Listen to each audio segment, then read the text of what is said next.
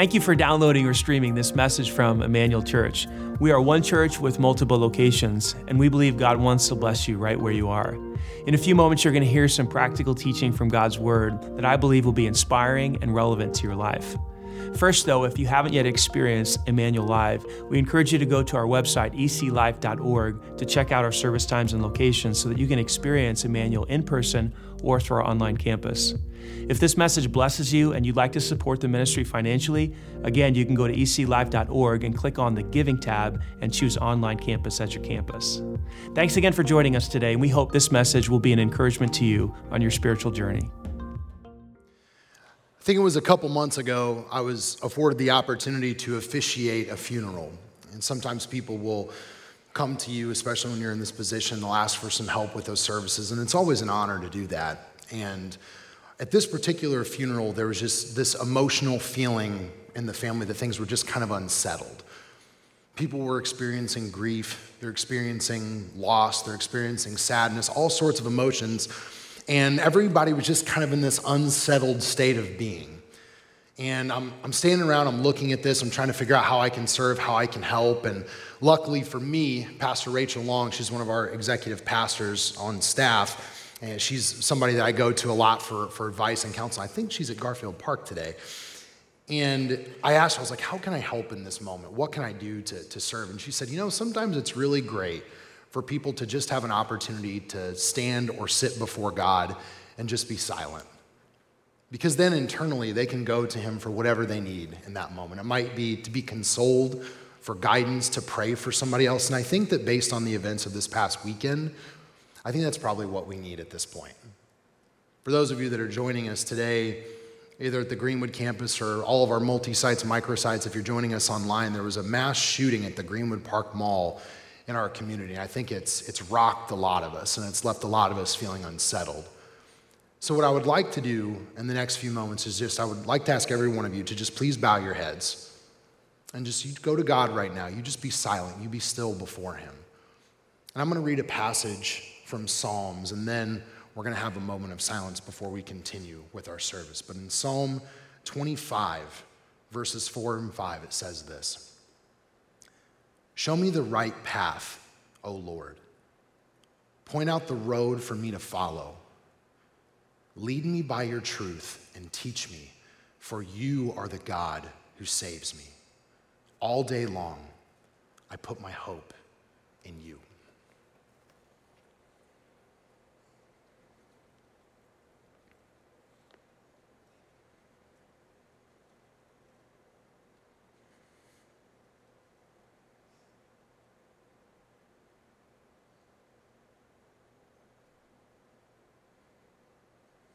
Thank you. Thank you for that moment. Thank you for your prayers. And I would ask you to continue to pray for all those people who have been affected. And please pray that God's will will prevail through these troubling and difficult times. Whew. Okay, tough week, big moment. Deep breath. Let's go. We are in a series called Axe to Grind. We're in week number four, but before we get started, I should probably introduce myself. My name is Cody Johnson. I'm the campus pastor here at our Emmanuel Church Greenwood campus. Welcome to Emmanuel. I'd like to say a special welcome to anyone who's joining us at any of our other campuses, whether it be Banta, Franklin, Garfield Park, Seymour, online. We've got some microsites that are joining us in Terre Haute and Mooresville. If you're a first time guest and somebody's been inviting you and you finally said yes, we want to welcome you as well. Can we give it up for anybody that's joining us for the first time? That's a big deal to come for the first time to a church, especially if it's a, if it's a little bit intimidating for that person. Man, that's a, that's a lot to go to church the first time. So we, we appreciate that about you.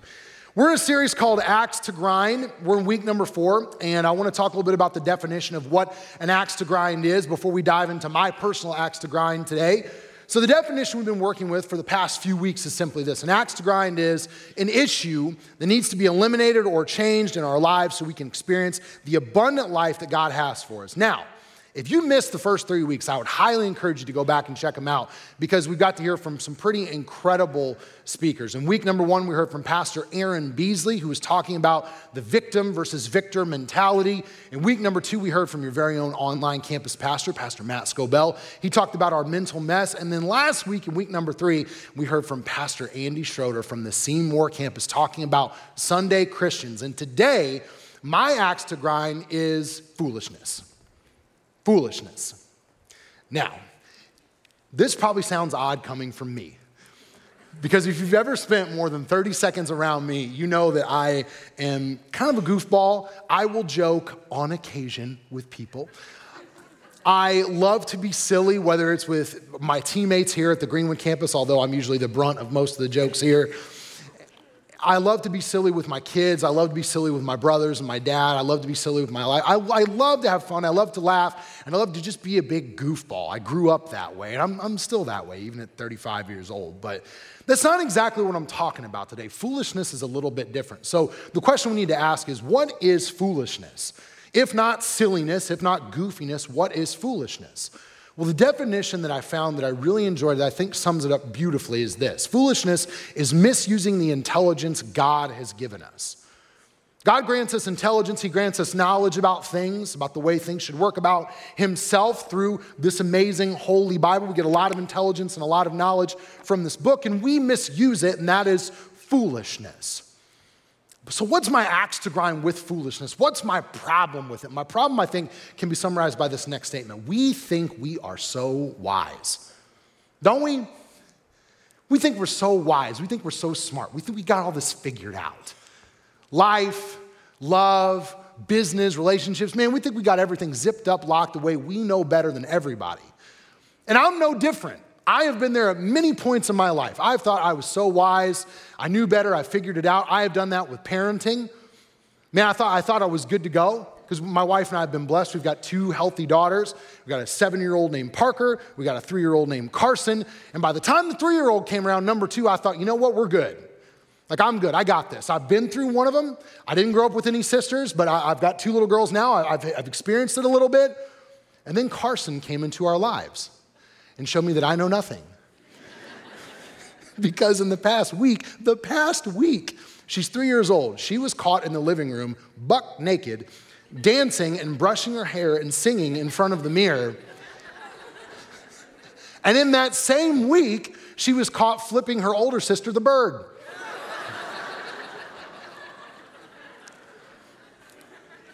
So I don't think my wife and I will be winning Johnson County Parents of the Year this year. We might have to wait until next year to enter that contest. I know what some of you might be thinking. I wonder where she learned that. My wife and I greet each other with five fingers. We do not give each other the four finger discount in our home, I assure you. So I thought I knew something about being a parent. I don't. I, am I'm, I'm learning. I will learn my whole life. It humbled me to the dust. I thought I knew something about being a school counselor. Man, I thought I had, I thought I had a really, really good path to start with graduated from Butler, that school counseling program, go dogs, or. And I, I, thought, I thought I knew I had some really great classes, some really great professors, internship experiences with some really great counselors. And I thought, you know, that first week at Franklin Community High School, we're gonna take off, we're gonna be running, we're gonna change the world. And then the dean of students walked in, week number one, and he said, Hey, uh, two students from your part of the alphabet were caught being Uh, physically intimate in the cafeteria. I'm going to need you to call them down and navigate why that's inappropriate. You got to talk them through that. And then also, there's a young man who is definitely not wearing deodorant, and his body odor is causing a lot of distraction in the classroom. The teacher is physically gagging, so you're going to need to call him down. Navigate these two situations. I'll check back in later. Let me know how it goes. Thanks. Talk to you. And so I start thumbing through the books. I'm like, I don't know any of this stuff. When did we, we didn't talk about this at all in grad school. Where, where is this stuff? I knew nothing. I knew nothing. I think I know something about being a sports fan. I don't know if any of you are sports fans in here. I am a, a fan of the Philadelphia Eagles, National Football League team. And I know, I don't know if you are aware of this, but the past two speakers, Pastor Matt Scobell and Pastor Andy Schroeder, are Dallas Cowboys fans, big rival of the Philadelphia Eagles. So I would just ask you to keep them in your prayers. Obviously, they need wisdom and they, need, God needs to work in their heart in a massive way. I will continue to pray for you, gentlemen. But every year the NFL draft comes around. I don't know how many of you watch the draft, especially if you're Colts fans or whatever, and you think, this is the guy they need to pick. This will save us. This will be the person. They're, they're, like, if they just pick this, if they just listen to me with my high school football playing experience and no college and no pro experience, this will solve all the franchise's problems, I assure you. And then they draft the guy and then he's out of the league in a year because I don't know anything. We all think that we know how everything works and we think we're so wise. But we're talking right now, we're joking we're laughing a little bit, but if we would just go to 1 Corinthians 8 2, we would see that anyone who claims to know all the answers doesn't really know very much. This is in the Bible. How practical is that? It's great. Anyone who claims to know all the answers doesn't know very much, and I'm no different. But as we sit here and joke, this is all fun and games, but this, this, is, a, this is a little bit of a problem. But why is this a problem? Why is this a problem, this false sense of wisdom? What's the big deal? Well, the big deal is this. We're going to spend some time in Proverbs today, and, and I want to let you know exactly what Proverbs is because we're going to be referring to it a lot. Proverbs is a book in the Bible, and it was written by a guy named King Solomon. He was the son of David, and he was given the opportunity to be the king of Israel. And one day, God came to him in a dream, and he said, Solomon, I will give you whatever you want. Just ask for it. You want a Ferrari 458 Italia? I'll give it to you whatever you want. And Solomon says, Well, you, have just made me ruler over this group of people, and I don't really know what I'm doing, so what I would love is some wisdom. If you could impart that to me, that'd be great. And God was very pleased by this. So not only did he give him a little bit of wisdom, he gave him the most wisdom. King Solomon is referred to as the wisest man that ever lived, and he gathered all of his thoughts and all of his teachings in the book of Proverbs. So we can trust the book of Proverbs, not only because it is biblical, but it's becoming it's coming from the wisest man who ever lived, who was given wisdom by God. So that sets the baseline. So, why is this false sense of wisdom, this thing, a problem? Well, if you look in Proverbs 26, verses 1 through 11, it lays out the trappings and the perils of being a fool. Why it's so dangerous, why it can cause us so much trouble. It just goes bang, bang, bang, point after point after point. And it's really great, and it's really true. But then it goes to Proverbs 26 12. It says something very interesting. It says this it says, There is more hope for fools than for people who think they are wise. Why would that be? I think it's because this, this category, this people who think they are wise, it's like the upper tier of foolishness. But we don't think it because we're blind to it, because we think we have everything figured out. And it gets us into a lot of trouble. And there have been so many countless examples throughout human existence where this has popped up. But in Greek mythology, there's a story of a guy named Icarus that kind of embodies this idea pretty well. How many of you have heard the story of Icarus? Okay, there were a lot of people last night at the Greenwood campus that heard of it. Three hands went up, so it was really good. Had a few more here today. The story of Icarus can be summarized like this Icarus was a young guy. He had a dad named Daedalus. Daedalus was a wonderful inventor, very sharp guy. Daedalus falls out of favor with the king of Crete. He's banished to this island that he can't get off of. And since Icarus is Daedalus' son, he's banished there as well. Tough break, not really great. So, Daedalus, being the inventor, he's like, I'm going to think of a way to get us off this rock. I'm going to invent us some wings. So, Daedalus and Icarus get some wings that are made of wax and feathers. Maybe now it's jogging your memory a little bit. So, Daedalus, Daedalus looks to his son Icarus and he gives him a little bit of wisdom. He says, Hey, when we fly off this rock, if you get too close to the ocean, do you know what's going to happen? Your wings are going to become too heavy because the water is going to get on the feathers and you're going to fall and you're going to drown, you're going to die. If you fly too close to the sun because your wings are made of wax, what's to happen? Talk to me. They're to melt. Yeah, they're to melt. You're going to fall into the ocean, you're to drown, you're to die. Now, Icarus was not wise, Icarus was foolish. False sense of wisdom. He was arrogant, he was cocky, he thought he knew better. So, what happened to Icarus? He flew too close to the sun. And well, here you see the result. Icarus is on the right, by the way. he fell. And what is true for Icarus is true for us if we don't get this under control. It's that our foolishness and our false sense of wisdom will be our undoing. We will fall.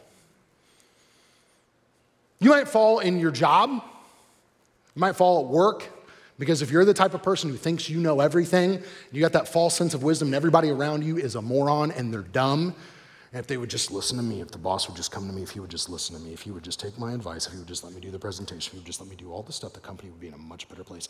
I don't know why anybody didn't listen to me. I don't know why I didn't get promoted. So stupid, stupid, stupid. If that's how you act, you're likely going to be let go. And then when you're let go, it will be everyone else's fault because you know better and you won't learn the lesson. That happens that way in relationships. You will fall in relationships if you have this false sense of wisdom. Who wants to be married or in any type of relationship with someone who thinks they know it all? That'd be awful. Some of you are in a relationship right now. I'm very sorry. But you can't go to them for anything. They don't listen. They don't care. They don't have any empathy because they know everything. And you just need to do exactly what they say, and then life will be good for you. But I think the worst thing that happens when we have this false sense of wisdom and where our greatest fall will come from will be in our intimacy and our relationship with God. Because when you know everything, you don't need God. Some of you here today don't have a relationship with Jesus Christ, and this might be the thing that's preventing you from fully trusting in Jesus. You got a job, you're in a relationship, you got some money, you got a Tesla, you got a nice car. Why do I need God for? But even Christians, people who trust in God, still wrestle with this type of internal complex. And that's hard. And that's one of the biggest dangers. And I think for all of us sitting here today, we want to do everything we can to avoid that. Yes? Would you agree? Yeah, me too. Same. So we have a couple questions that we need to ask if we want to avoid the traps of that false sense of wisdom. We need to first ask this question What does it mean to be wise? What does it mean to be wise? There's some really great definitions out there, dictionary definitions, and then we're going to get to the biblical definition. Let's start with the dictionary first. Here's what it means to be wise the ability to discern what is true, right, or lasting. And I love this definition because for, for us, if we have placed our faith in Jesus Christ, what is true, right, or lasting? God in His Word, His wisdom that is poured out through the Holy Bible. This is true, right, and lasting. We go to this for the barometer of what is true, right, and lasting. We go to this for wisdom. So, biblically speaking, what is wisdom? Where does it start? If you go to Proverbs 9, it says this it says, Fear of the Lord is the beginning of wisdom. Knowledge of the Holy One results in understanding. Let's pause here for a second. Because if you're a, a new Christ follower, somebody who hasn't trusted in Christ yet, those first four words, fear of the Lord, that can be kind of weird or intimidating. What does that mean, fear of the Lord? Is he like the biblical boogeyman? Should I be terrified of God? That's not what it means. It means awe reverence, the deepest honor, the highest respect, an unending love for God. He tells me to do things and I obey him, not because of legalism and a bunch of rules, but because I love him so deeply and I know what he has done for me. That's fear of the Lord. That's the beginning of wisdom. Because when I have this in my life, it helps me to truly understand how I should approach the trappings of false sense of wisdom. Here's what it says in Proverbs 8 it says, all who fear the Lord will hate evil. Well, what type of evil? Glad you asked. That is why I hate pride, arrogance, corruption, and perverse speech. Didn't we just talk about all those things? When I have the fear of the Lord and I go to Him for wisdom, then I can, I can hate pride. I can hate arrogance. I can never get too puffed up because I know the source of my wisdom. I know it's not me. I know my job is not to be the wise oak tree amidst a forest of idiots. That's not my job. My job is to be humble. It is to seek wisdom from God. I won't be corrupt because I know the perils of corruption. I won't try to outsmart it and think, eh, most people will get caught. Most people will go to jail for that. I'm not going to because I'm smarter than that. In perverse speech, oh my goodness. When you think you are, are wiser than everybody else, you don't have to respect them. They're not worthy of your respect, and you can talk down to them. But when you gain wisdom from God, and you have fear of the Lord, and He is working inside your heart to transform you into a being that is more like His Son, man, you're not going to talk in a perverse way to anybody. It's beautiful what wisdom can do if you can gain it from God. Okay, so we know what it is. That's good. That's great. It's a good start. How do we become wise? What is the process for this? Now, I want to give you the full, I want to give you a caveat with this this is not a comprehensive talk on how you and I become wise. There are so many different ways that you can become wise, and I encourage you to dive into this book to explore more ways. I just want to talk about a couple ideas that I think might be helpful for all of us today, okay? Especially online, everybody watching. Okay, good. So, the first idea, the first thing in our, in our path to become wise, I think we need to check the ego. It might be tough for some of you. It's tough for me at times. I get it. We all have an ego, inflated sense of self. I understand I think we need to check that as often as possible. There's a book called Leadership in Turbulent Times. It's written by a woman named Doris Kearns Goodwin. She profiles four presidents, gives us their background, their presidency, a crisis they faced, and how they responded to it. It's a really wonderful book, especially if you enjoy history. If you don't like history, that probably sounds like the most boring book ever written. but one of the presidents she talks about is Abraham Lincoln. We call him Honest Abe. I think Humble Abe might be a better description after what one of his buddies said about him in this book. One of his friends said, when he, Abraham Lincoln, was ignorant on any subject, no matter how simple it might make him appear, he was always willing to acknowledge it. We don't see that a lot in society today, do we? We see a lot of the opposite. We see a lot of, uh, I'll just make up an answer now. I have my opinion. This is what I need to say, right? This is, this is humility. This is checking the ego. I don't, I don't really know. I don't have enough information to have an informed opinion, so I'm just going to sit this one out. We don't see that a lot, especially on social media. And we also don't take this posture, this, this humble checking the ego posture, which is displayed by our former president. So we also don't take this when we consider us in relationship to God. Because when you think you have that false sense of wisdom and you, you cannot take this posture, I mean, you think you know everything, right? But I think what Paul says to us when he's writing to the, the Roman church in Romans 5, verse 6. We're going to go over that in just a moment. But what I think he's about ready to share with all of us is something that we need to be cognizant of. We need to think about it as often as we possibly can. And it's something that not a lot of us think about. We don't think of ourselves this way, but it's good, and I think that we probably should. Now, this, what I'm about to share with you, might step on your toes a little bit. And if it does, I hope it doesn't hurt too much. It stepped on mine, for sure. But I want to share this. It's one verse. I'm going to break it up into two parts. And I want to walk it out and take a little bit of time to do so. Here's what Paul had to say to the Roman church when we were utterly helpless, stop. How many of you think of yourselves as utterly helpless? Please raise your hand. Not a lot of hands going up. What about the other campuses? Banta, Franklin, Garfield Park, Seymour Online, multi sites, micro sites? At Greenwood, there was like four hands that went up. We don't think of ourselves as being utterly helpless. It's one of the most un American ideas in existence. I've accumulated wisdom. I've worked really hard to get where I am. I am somebody that can help. I am somebody that can make a difference. If people would just come to me, I can tell them the path. I'm not helpless. I fought to get where I am. I've worked really, really hard. And that might be true. But I don't think that's what Paul is talking about. And I think that we need to think of ourselves in a different way, especially in light of how God sees us. We are addicts. We are addicted to drugs, to alcohol, to sex, to pornography. We're addicted to food. The way that we talk to each other, vile. Awful the way that we talk to each other. Not even non Christians, Christians especially, the way that we talk to each other and the way that we address each other, oh my goodness, we're terrible to each other. No manners, no consideration. We seek self preservation first above everything else. It's all about me, and I'm humble only up until the point that I don't get my way. And then if I don't get my way, man, I turn into a different person. We think we have everything figured out. But God looked upon us, and He's like, man, they just don't get it. They're utterly helpless. And we forget what God did for us in our arrogance and our pride. We forget what God did for us. And it's, it's explained in the next passage of this verse. When we were utterly helpless, Christ came at just the right time and died for us sinners.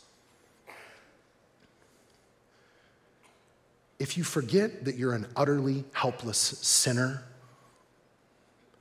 you need to read this and check your ego and read it every day until it is cemented in your heart and in your soul. Because according to God, we are all utterly helpless sinners. And when you have a false sense of wisdom, you look at everybody else as utterly helpless sinners. And we need to realize that this description is not for other people, it's for us. It's for me, all of us we are utterly helpless sinners. And when you can internalize this, it helps you check your ego in a massive way.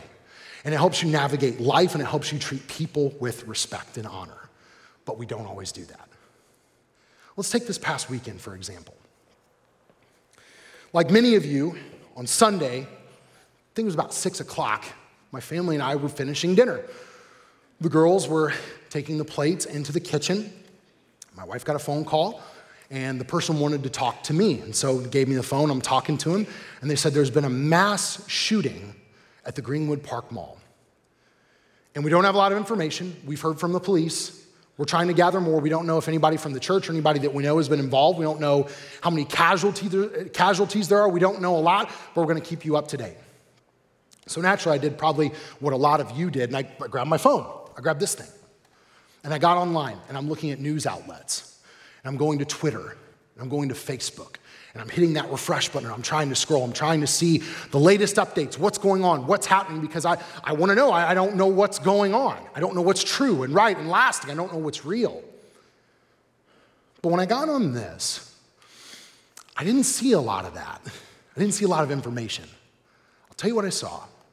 I saw a lot of Proverbs 18:2. Do you know what that says? Proverbs 18:2 says, "A fool or fools have no interest in understanding. They only want to air their own opinions. Saw a lot of that. Did you? I'll tell you how I saw that. It was mainly two camps, but I saw but I'll try to summarize it really well. Here's camp one. I told you if everybody would have just listened to me, and if everybody would have a gun, and if everybody would carry a gun, none of this would happen. See, I told you. That's camp one. Here's camp two. See, I told you, if you would have just listened to me and nobody had a gun, then this never would have happened. No one should have an AR 15. Nobody. And then as you see that, you get a little sprinkling of Proverbs 14 21. It says this in Proverbs 14 21. It says, It is a sin to belittle one's neighbor. Did you know it said that in the Bible? Because we give this one a pass a lot, don't we? especially if people disagree with us. Oh, you don't think people should have a gun? You're an idiot. You're a moron. Oh, you, you do think people should have a gun. That's what you believe. You think that everybody should have a gun. You're an idiot. You're a buffoon. You are, insert a cuss word as an adjective to describe whatever vile, perverse thing we want to call people. Meanwhile, there are dead bodies in a food court 2.2 miles from where we live. Police, firefighters, EMTs, first responders are sprinting to the scene exhibiting courage the likes of us will never have to exhibit, unknowing about what they're going to encounter when we get there. Are we thinking of them? No, absolutely not. Are we thinking of the employees that just showed up to the food court who are trying to make a living, who are trying to get to the next paycheck? Are we thinking about the families that are affected? Are we thinking about the families that can't find their own kids and they're trying to text them and figure out where they're at because they don't know where they are and they heard they were going out with their buddies to hang out on a Sunday? No. I have to get this opinion out. This is the most important thing right now. Foolishness. And it's foolish because in that moment, we're not thinking of God, we're thinking of us. Our knowledge, our wisdom, our opinion. I have to get it out. That's the most important thing. I am kind of playing God in this moment. Because I know if everybody just listened to me, we'd be fine. But Pastor Ashley Schneider from our Franklin campus said something really wise Wednesday morning. We were discussing the talk. She said, It is our responsibility to reflect God, not to play God. Because when I can check my ego in that moment and realize that it's just an opinion and I don't know the answer to this situation, then I can take a step back and I can have some compassion for the families and the first responders, and I can discern what is true and right and lasting about that moment, about what God might be trying to do in that moment instead of just focusing on my own opinion. And when I can check my ego that way, it will remove me from this position of being the teacher, the wise oak tree, the great educator. And I can become a student again. I can become a pupil, which, when it comes to acquiring God's wisdom, you're going to be a pupil and you're going to be a student your whole life. And it allows us to progress to the last major idea of this talk, which is that we need to stay in school and never graduate when it comes to acquiring wisdom from God. Now, some of you are rolling your eyes so hard because you hated school. You didn't like it at all. You're like, oh, geez, I graduated. I never want to think about school again. I kind of liked it. I like school a lot. School was fun. It was good stuff. But when you stay in school and you never graduate, especially with wisdom, you got to realize that you're going to be acquiring wisdom, God's wisdom, your whole life. And you're going to be trying to push down that false sense of wisdom and superiority inside yourself. If you struggle with that today, man, me too, we're all going to struggle with this. That's why we're doing this together across all of our campuses. We're all in this together. But this idea of staying in school and never graduating, it's this lifelong process. So, what do you do in school? What are some things that you did in school to be a great student? Acquiring wisdom is no different. The first thing I think you got to do is you got to read. You got to read. And some of you, this is going to be really a struggle because you hate reading. I would say, even if you hate it, I think it's something that we need to get a little bit more proficient at, especially when it comes to this book, because to date, July 2022, there was no better way to acquire the wisdom of God and understand the wisdom of God than by reading this book. You don't have to read all of it in one day. You don't even have to read all of it in one year if you don't want to. Pastor, Dan, Pastor Danny gave a guy some really great advice a few weeks ago. This guy comes down to the front, as a lot of people do after service. He's like, hey, I really want to. I really want to grow. I really want my Bible reading to become you know, more effective and more fruitful with my time with God, but I just don't know how to do that. Do you have any advice? And Pastor Dan was like, Oh, yeah, for sure. He said, Read one chapter of Proverbs a day. He said, If you start on January 1st and you read one chapter of Proverbs a day, there's 31 chapters in the book of Proverbs. By the end of January, you'll be done. And then in February 1st, you just start it over. He said, By the end of that year, guess what? You're going to have, you will have read Proverbs 12 times. How much wiser will you be if you read Proverbs 12 times in a year? Holy smokes. Even if you do half that, you read half a book of, or half the chapter of Proverbs a day. You read through it six times in a year. Maybe you're going to become pretty wise. You're going to start to understand what God wants you to do in your life. And then you'll be able to kind of continue to the second idea and you'll be able to try to understand how you can better apply it. Because it's not enough to know. It's not enough to know and read and memorize. All of those things are good and all of those things are helpful, but we have to be able to apply what we're learning so that we can better understand God's will for our life, live the abundant life, and be of service to the community around us.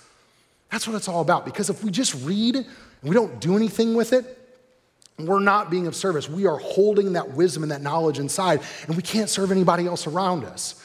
So as we're reading, trying to think about, okay, in this moment, a fool has no desire for understanding. They only want to air their own opinions. Is it the most important thing in this moment for me right now to fire off this social media post or maybe should I wait until I get some more information, a more complete picture, and spend this time in prayer? And then after I learn about what happened, maybe I can look outside of myself and figure out how I can better serve the community.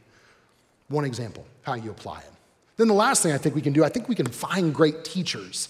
Teachers, plural. Notice I said teachers. Even if you didn't like school, you had to have a couple teachers, two or three teachers that you really enjoyed. I had a bunch of teachers that made an impact on my life across different subjects, grade levels. Find great teachers, and acquiring wisdom from God is no different. There are people who might be further along than you in life, in a specific area of your life. Maybe it's as a, a spouse, a child of God, a parent, a business owner, an entrepreneur with your finances. I don't know what it is, but there are people out there who can help you acquire the wisdom that God grants us to live a better life, to live a more abundant life. In the book Ego is the Enemy, Ryan Holiday interviews a guy named Frank Shamrock. Frank Shamrock was a former MMA fighter. He's a UFC champion, and now he trains mixed martial artists as his profession. Listen to what he has to say about this lifelong student process and becoming a great teacher or finding great teachers. He says, False ideas about yourself destroy you. For me, I always stay a student. That's what martial arts are about. And you have to use that humility as a tool. You put yourself beneath someone you trust. That's a key idea because when you put yourself beneath, beneath, someone you trust, you're giving them license to tell you the truth. Especially if you're getting a little sideways and you're getting a little off. If you're getting a little prideful, if you're getting a little arrogant, if you're becoming a little corrupt, if you're talking to people in a way that is not honoring God, you're thinking yourself a little puffed up, a little too wise, they will be honest with you and say, hey, I think we need to back that down a little bit. And Ryan Holiday continues this idea. He says, This idea of finding a great teacher begins by accepting that others know more than you. That's tough for some of us. And that you can benefit from their knowledge, and then seeking them out and knocking down the illusions that you have about yourself. That's what this entire message is all about knocking down the illusions that we have about ourselves. Sometimes we can do that with our quiet time with God. Sometimes we can do that. We read the Bible and we're convicted and we're like, oh, you're right, God, you're right you're right. You're right. I need to change. I need to change internally. Thank you for letting me know. Sometimes you need another person to sit across from you and say, hey, man, you're out of line. You need to change. You're being foolish. That's what this is all about knocking down these illusions. So we've got a path. We know what wisdom is. We know a, a, couple different steps about how to get it. And I think this allows us to ask ourselves this last question as we leave today. And this last question is simply this Will you seek wisdom? Will you seek wisdom? Will you begin the process of seeking wisdom if this is something you haven't been thinking about up to this point in your life? And again, it's not all going to happen overnight. You're not going to open this book or put it against your head and just go, wise. That's not really how it works. It's a lifelong process. It requires patience, it requires humility. It requires you to seek out people who are wiser than yourself and say, I need some help. It requires you to read and apply what you are reading to your life so you can be a better servant of God and a better servant of your community. It requires you to check your ego continuously and constantly and not get so puffed up and angry if other people check your ego for you or if God checks your ego. Will you seek wisdom? Will you make that an aim and a goal for your life? And I know that there are some of you that are sitting here today who don't have a relationship with God. And you heard about Christ dying for us sinners for the first time. You're like, wow, that's a pretty powerful idea. I don't really know what that's all about. But maybe you've been kind of resistant to Christ and you've been resistant to this whole church thing your whole life because you kind of think that, that you know everything and you got everything locked up and everything's in place. But in the back of your mind, maybe it's while you're laying in bed at night, you're sitting there and you're thinking, man, I've read self help book after self help book. I've listened to a thousand podcasts. I'm trying to humble myself continuously, constantly. I'm trying to do all those things, but there's something missing. There's like this void in my heart, this ice ball in my gut that I can't get rid of. What is that? I think it might be the fact that you're trying to fill that void with all of the wrong things. And maybe for you, the wisdom that you might need to hear today is that there was somebody that lived and there was somebody that died for a very specific purpose. Not just for me, not just for the people at all of our campuses, but for you as well. Maybe you need to hear that today. Maybe you need to hear about the Son of God, Jesus Christ, coming to this earth, living a perfect, sinless existence. He was the physical embodiment of wisdom, physical embodiment of it. He had all this power at his disposal, and he chose to give it up and give it away for one purpose and one purpose only to be a servant, to be a slave of mankind, and to die for our sins. He would die on a cross, and this death signified the payment of the debt that we all owed for our sins. It is covered by him and by his blood, by his death. And as if that wasn't enough, he died and rose from the grave three days later, conquering the penalty of not only sin, but death as well. And if you place your faith in him today, if you repent and you say, Man, I have screwed up, I've made mistakes, I have been puffed up, prideful, false sense of wisdom, I've done it all. I want to walk with you today. If you do that and you go to Him in prayer and you accept this beautiful gift, you can be His child today. So I'm going to say a simple prayer. You take these words, you make them your own. However, however you need to go to Jesus and say this, you can say it. And I would say for anybody else that's joining us at all of our other campuses, at the Greenwood campus right here, if you're joining us right now and you've already made that decision, pray for the person next to you because they're about to make the most important decision of their life. Let's pray. Jesus, today I've heard something amazing that you died for me on a cross. I've heard that your death covers the penalty of my sins. Jesus, I want to give up my false sense of wisdom today. And I want to place my faith in your wisdom. I believe that you died for me on a cross. I believe that you rose again three days later and I want to follow you. Jesus, wash me, cleanse me, show me what it means to be your child and to seek your wisdom for the rest of my life. Jesus, I love you. And it is in his name that we humbly pray. And we all said, Amen. If you just made that decision, whether you're at the Greenwood campus, any of the multi site campuses, online, microsites, we want to celebrate with you. Can we celebrate for anybody that's made that decision? Most important decision of your life, and we have a gift for you. It is called our Save Box. If you text the word save to number 65248, then we would love to put one of these boxes in your hand. If you are at any of our physical locations today, you can go to the information desk. One of our impact team members will hook you up with this box. If you're online, drop us a comment below. We will send one to wherever you are at. Inside this box, you want some wisdom? New Believers New Testament Bible right inside. You can get started today. It's got some next steps. It's got a coffee cup as our way to say congratulations. We are pumped for you. Can we give it up one more time for what God's doing through our church? Whew, very thankful for all of you. I know this was not the most gentle or easiest of messages, especially in light of what happened this past weekend, but I think we can all seek wisdom, grow in it, and set aside our own foolish sense of our own puffed up wisdom. So, will you seek wisdom? I would love to pray for all of us, and then I will dismiss it to the local teams. God, we thank you so much for your wisdom. We thank you so much for the wisdom that you pour out each and every single day if we are humble enough to accept it. Help us to seek your word and your guidance instead of our own throughout the coming days, weeks, and months. It's in your name we humbly pray, and we all said, Amen. At this time, we're going to kick it to local teams. Thank you.